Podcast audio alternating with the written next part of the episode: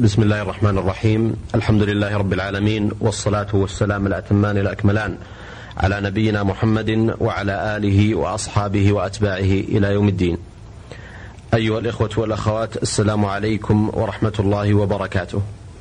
وأهلا وسهلا بكم في هذا اللقاء الجديد المعتاد من برنامجكم في موكب الدعوة.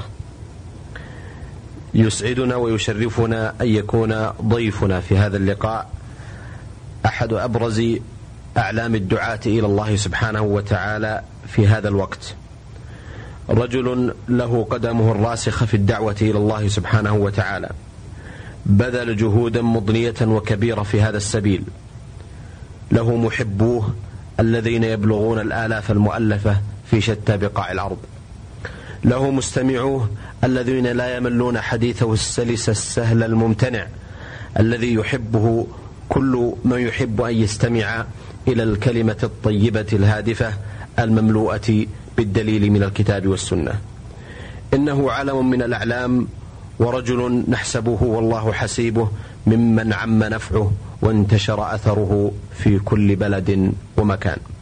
ضيفنا هو الضيف الكريم والكبير صاحب الفضيلة الشيخ الدكتور سعيد بن مسفر بن فرح القحطاني الذي تفضل مشكورا بإجابة دعوة البرنامج ولا أملك في مطلع هذا اللقاء إلا أن أرحب باسمكم جميعا بضيفنا الكريم فأهلا وسهلا بكم يا دكتور.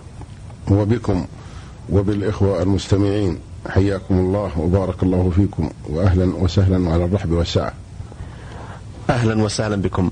فضيلة شيخنا في الحقيقة أن لهذا البرنامج كما تعلمون وتسمعون آه، خطة معتادة في في بداياته.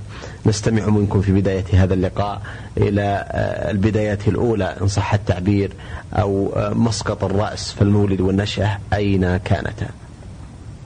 بسم الله الرحمن الرحيم الحمد لله رب العالمين والصلاة والسلام على نبينا محمد وعلى آله وصحبه وسلم أجمعين. آه، كانت البداية والمولد في مدينة أبها بالمملكة العربية السعودية وذلك عام 1364 للهجرة في موسم حج هذا العام. ولكن المسجل في حفيظة النفوس بخلاف ذلك إذ سجل فيه أن الولادة كانت سنة 1361 وذلك لظروف التعيين. فقد تخرجت من معهد إعداد المعلمين الابتدائي آه، وعمري آنذاك خمسة عشر عاما. وشروط التوظيف تقتضي أن يكون الموظف قد بلغ أو جاوز الثامنة عشرة. وللظروف الآنية في ذلك الوقت والحاجة الماسة إلى المعلمين كانت الوزارة تستعجل تخريج المعلمين من المعهد الابتدائي لسد النقص الموجود في كادر المعلمين آنذاك. فقدم تاريخ الولادة إلى 1361 وقد فرحت آنذاك لهذا التقديم لحاجتي إلى عائد الوظيفة المالي. ولكن هذا الفرح عاد اليوم أسفا وندما لا أستطيع يعني تجاهله وأيضا لا أستطيع تعديله. دكتور في الحقيقة أيضا بود أن نستمع إلى بدايات التعليم. آه، متى كانت وكيف بدأت؟ آه، بداية التعليم كانت كأي بداية بالالتحاق بالمدرسة الابتدائية السعودية بأبها. وكانت الدراسة آنذاك تتم على فترتين. الفترة الصباحية من الساعة السابعة صباحا حتى صلاة الظهر ثم ننصرف ونصلي الظهر في المسجد المجاور ونذهب إلى البيوت لتناول طعام الغداء وأخذ قسط من الراحة حتى صلاة العصر. ثم نعود لنواصل الفترة الدراسية الثانية إلى غروب الشمس. وكانت تلك الفترات العلمية تؤدى بشكل متقن وأيضا كانت البرامج والمناهج العلمية مناهج قوية جدا لدرجة أن الذين يتخرجون من الابتدائية كانوا على قدر وعلى مستوى تعليمي يؤهلهم للتعيين كمدرسين. آه، تخرجت من المدرسة السعودية الابتدائية سنة 1300 وستة وسبعين للهجرة. وبعدها آه، كان في النية أن الالتحاق بالمدرسة المتوسطة الوحيدة بالمنطقة الجنوبية في مدينة أبها. لكن شاء الله عز وجل أن تحدث الوزارة وزارة المعارف آنذاك معهدا لإعداد المعلمين. فالتحق جميع التلاميذ الخريجين من المدرسة الابتدائية التحق بالمعهد. آه، لسببين. السبب الأول وجود مكافأة مالية مغرية. كان مقدارها ستون ريالا. وكان الريال آنذاك قيمته. كان الريال ربما أو الستين ريال تغطي مصروف الأسرة الكاملة. وأيضا آه، سرعة التوظيف بعد التخرج بعد ثلاث سنوات من المعهد يتوظف الإنسان ويجد له مجالا عمليا. فكل الطلاب إلا ثلاثة أو اثنين من الطلاب دخلوا إلى المدرسة المتوسطة. نظرا أولا مستوياتهم المعيشية كانوا من أبناء الذوات وأبناء الأسر الغنية في أبها. وأيضا مستويات أهلهم العلمية كانت يعني عندهم وعي أكبر بحيث يريدون أن يواصل أبنائهم التعليم. والدي رحمه الله كان يعمل فراشا في إدارة التعليم بل كان مستخدما في غرفة مدير التعليم بالذات. وكان آنذاك هو آه، الشيخ عبد العزيز بن عبدان. فأشار عليه مدير التعليم أن أستمر في مواصلة الدراسة في المتوسطة. وألح والدي علي أن أواصل. لكن آه، زملائي وتوجههم وأيضا وجود الإنجليزي في المتوسط وكان يشكل في نفسي عقبة ما استطعت أن أتجاوزها. إلى الآن. نعم. رغم حرصي على تعلم اللغة الإنجليزية باعتبارها لغة يعني ضرورية وحياتية ويحتاجها الإنسان سواء على المستوى الدعوي أو المستوى الشخصي نعم. لكن وجدت في نفسي هذه العقدة فلما وجدت أن المعهد ما في إنجليزي وأيضا زملائي كلهم هناك وفي مكافأة. يعني تمسكت برأيي ويعني استطعت أن أقنع والدي وعن طريق تأثير عليه من قبل والدتي أن أدخل بالمعهد وفعلا دخلت بالمعهد وتخرجت منه بعد ثلاث سنوات مدرسا ضمن أول دفعة يعني من المعلمين من هذا التأهيل لم يكن عام كم يا شيخ هذا؟ سنة 1379 للهجرة نعم. أي قبل 41 عاما وعينت بعد ذلك مدرسا. ولن أتحدث عن التدريس باعتبار مجال العمل سيكون يعني نعم. موضوع سؤال آخر نعم. لكن بالنسبة للتعليم آه، واصلت تعليمي عن طريق المدرسة الليلية فحصلت على الكفاءة المتوسطة لنظام الثلاث سنوات في السنة التي بعدها. أملا مني في المواصلة حتى أدخل الجامعة. وحصلت بعد ذلك على السنة الأولى الثانوي. واصطدمت في أثناء الدراسة بعوائق ومشاكل كانت تتم بيني وبين بعض الطلاب في مناقشة بعض المسائل في برنامج أو مناهج الجغرافيا والطبيعة والكيمياء التي كانت تؤدى بشكل تصور يعني تصور الكون أنه خلق من من ذاته. يعني تحدث في ذهن التلاميذ تصور إلحادي عن الكون وعن نشأته. كمثلا يقولون إن الأرض كانت جزءا من الشمس. وإن يعني انفصلت وبعدين حصل آه، اثنين ادروجين مع واحد أكسجين اتحدوا وبعدين صارت مياه والمرتفعات صارت جبال والمنخفضات صارت بحار ولا يرجعون في ذلك شيئا إلى الله. أي نعم وقدرة الله وأن هذا يعني بتقدير الله سبحانه وتعالى. فكنا نصطدم مع الطلاب ومع المدرس، المدرس هذا كان من جمهورية مصر العربية ونقول لا هذا بإذن الله وقولوا كذا فيحصل مشاكل. نعم. مما أدى إلى ترك هذه الدراسة والانقطاع عن التعليم. حتى عام 1396 للهجرة حين افتتحت آه، جامعة الإمام محمد بن سعود الإسلامية فرعا لها بالمنطقة الجنوبية بمدينة أبها. وزار المنطقة ذاك لترتيب فتح المنطقة الكلية زارها مدير الجامعة الدكتور عبد الله بن عبد المحسن التركي. آه، وزير الأوقاف سابقا والمستشار الآن بالديوان الملكي حاليا. حفظه الله وبارك فيه. وحينما علمنا بوجوده ذهبنا أنا وبعض الإخوة إليه في مقر إقامته وطلبنا منه أن يشارك بإلقاء محاضرة في الندوة الأسبوعية التي كنا نقيمها في مدينة أبها. وقد وافق مشكورا جزاه الله خير وحضر وألقى كلمته وبشر بفتح الكلية وأعلن أن الكلية وهي في سبيل التأسيس سوف تتيح الفرصة للطلاب المبرزين الذين لديهم من التأهيل العلمي والشرعي ما يؤهلهم لدخول الجامعة ولو لم يكن عندهم الدرجات الأكاديمية المطلوبة وهي الثانوية العامة. وذلك بعد امتحان يجريه امتحان مقابلة. ففرحنا بهذه البشرى وتقدمت أنا ومجموعة من المشايخ الذين كنا نقوم بالعمل الدعوي في منطقة الجنوب وأذكر منهم فضيلة الشيخ مداوي بن علي الجابر المدير العام الآن مدير عام آه، فرع الوزارة بمنطقة عسير وزارة الأوقاف والشؤون الإسلامية وفضيلة الشيخ سليمان بن محمد بن فايع أحد موظفي إدارة التعليم وفضيلة الشيخ محمد بن سعيد الشهراني رجل متقاعد وهو من الدعاء إلى الله بالمنطقة الجنوبية ومن المؤثرين وفضيلة الشيخ حسن بن مريع بن محمد عسيري مدير أو مندوب التعليم في منطقة محايل تقدمنا آنذاك بالخطاب لمدير الجامعة ورفع إلى الوزارة ونوقش من قبل مجلس الجامعة ووافق المجلس بعد تردد باشتراط أن يجرى لنا امتحان آه، على هيئة نظام الثلاث سنوات في مقررات آه، المعاهد العلمية.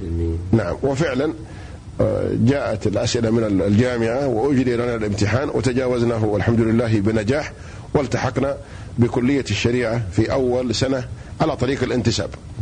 حتى تخرجت منها سنة 1401 وبعد التخرج من كلية الشريعة طالبنا بإحداث يعني فرع للدراسات العليا بالمنطقة الجنوبية.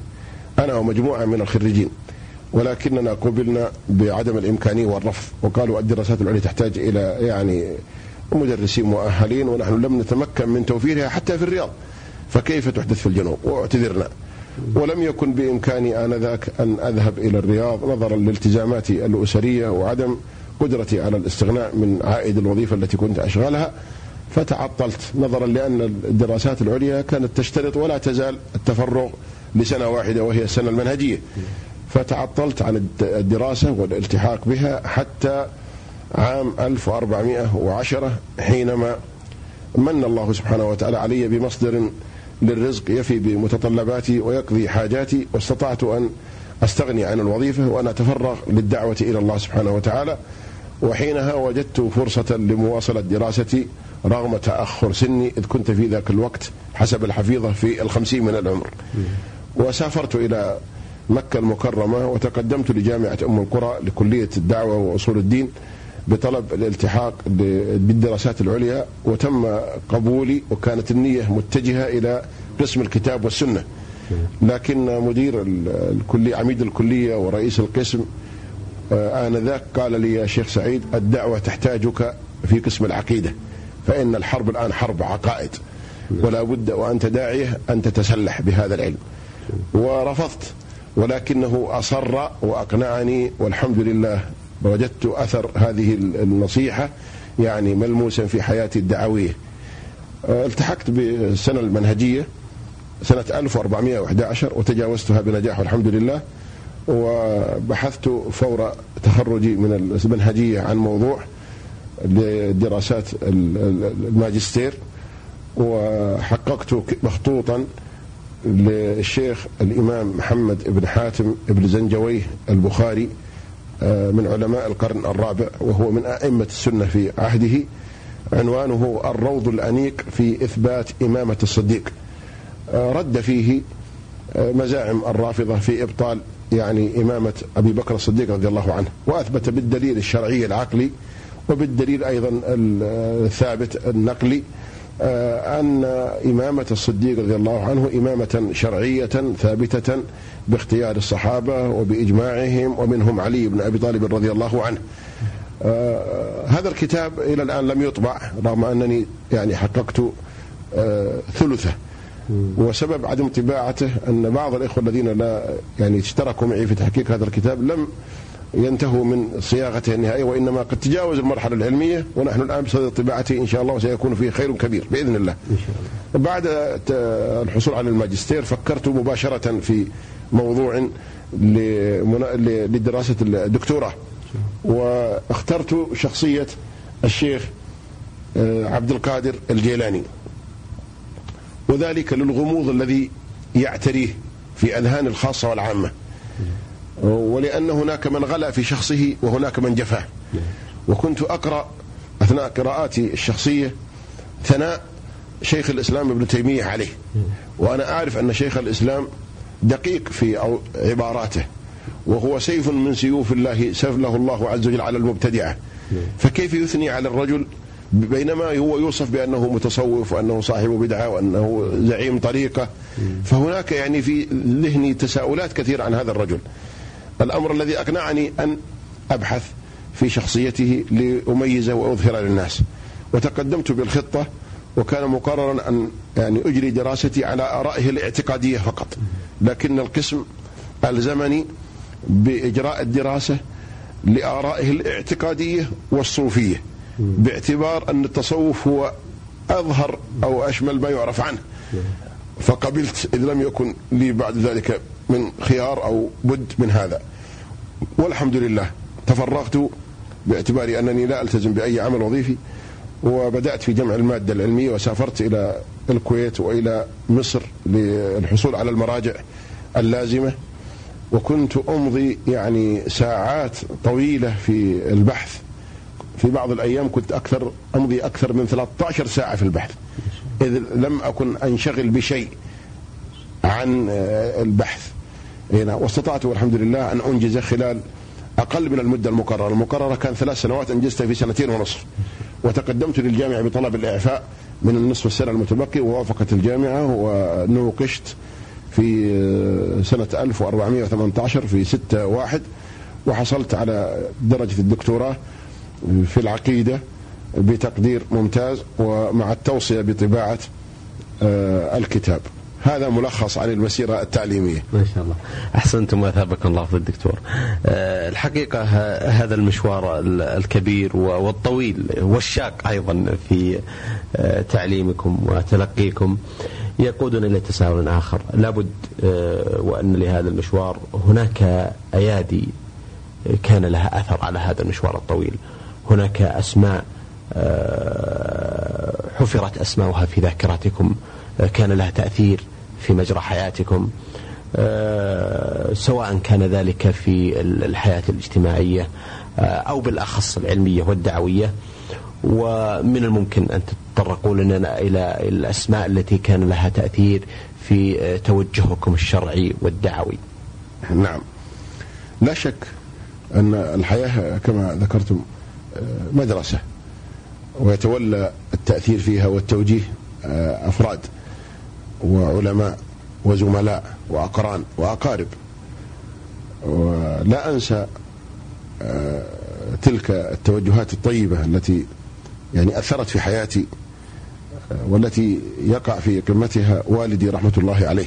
فبالرغم من أنه كان محدودا في العلم كان رجلا أميا إلا أنه كان يتمتع بنفسية ذات طموح واستقلال وكان يحرص كثيرا على مواصلة التعليم لأن الدولة آنذاك كانت تحتاج إلى المؤهلين وكانت الفرص المتاحة للموظفين أو الخريجين تؤهلهم لنيل أعلى المراتب والمناصب بل كانوا يخرجون من الجامعة ويوجهون وزراء نعم. ووكلاء وزارات فكانت طموحاته باعتباره يعمل في مكتب مدير التعليم نعم. ويرى في ابنه يعني الأمل أنه سيكون في يوم من الأيام إذا تخرج في مثل هذا المنصب أو أكثر منه فكان يدفعني باستمرار إلى مواصلة التعليم.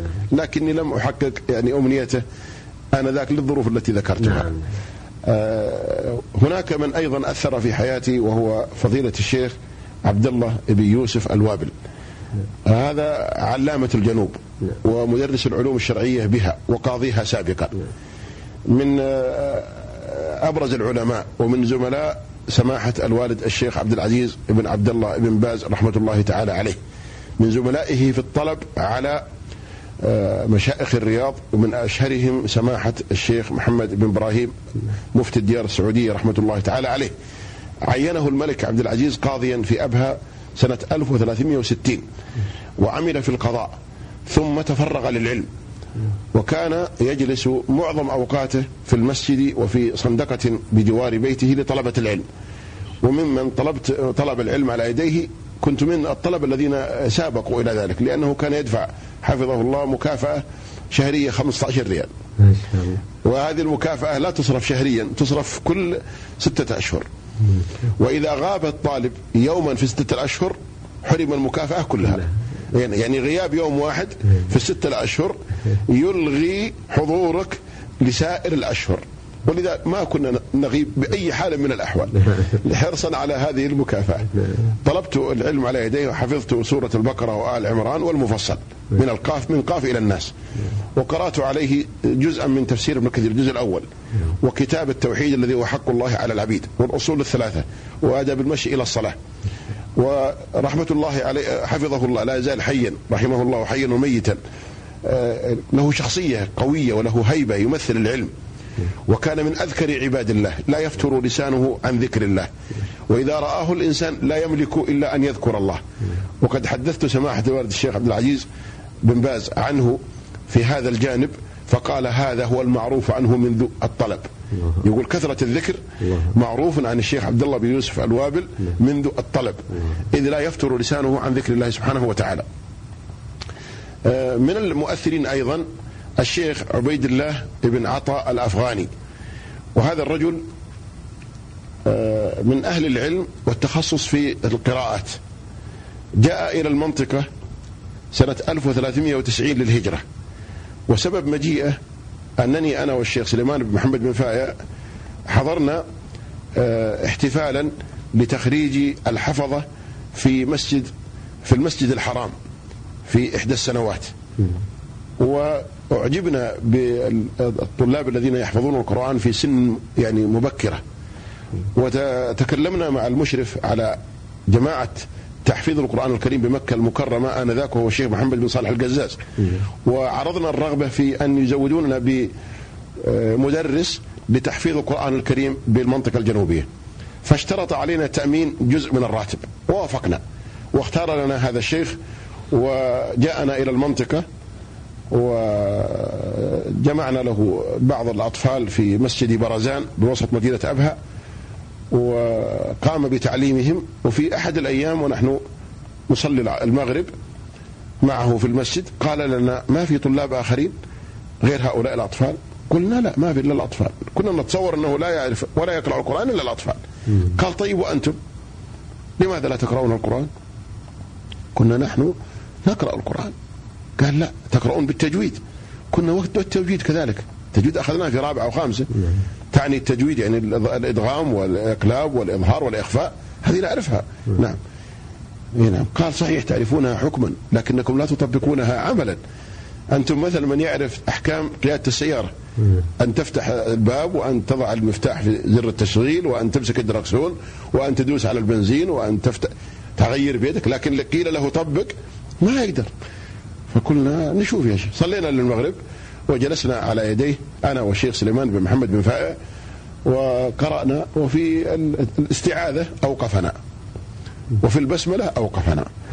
وبعد يعني يعني محاولات يعني استطعنا أن نقنع أن يمشينا على الأقل في البسملة والاستعاذة. واكتشفنا من تلك الجلسة أننا لا نعرف نقرأ القرآن.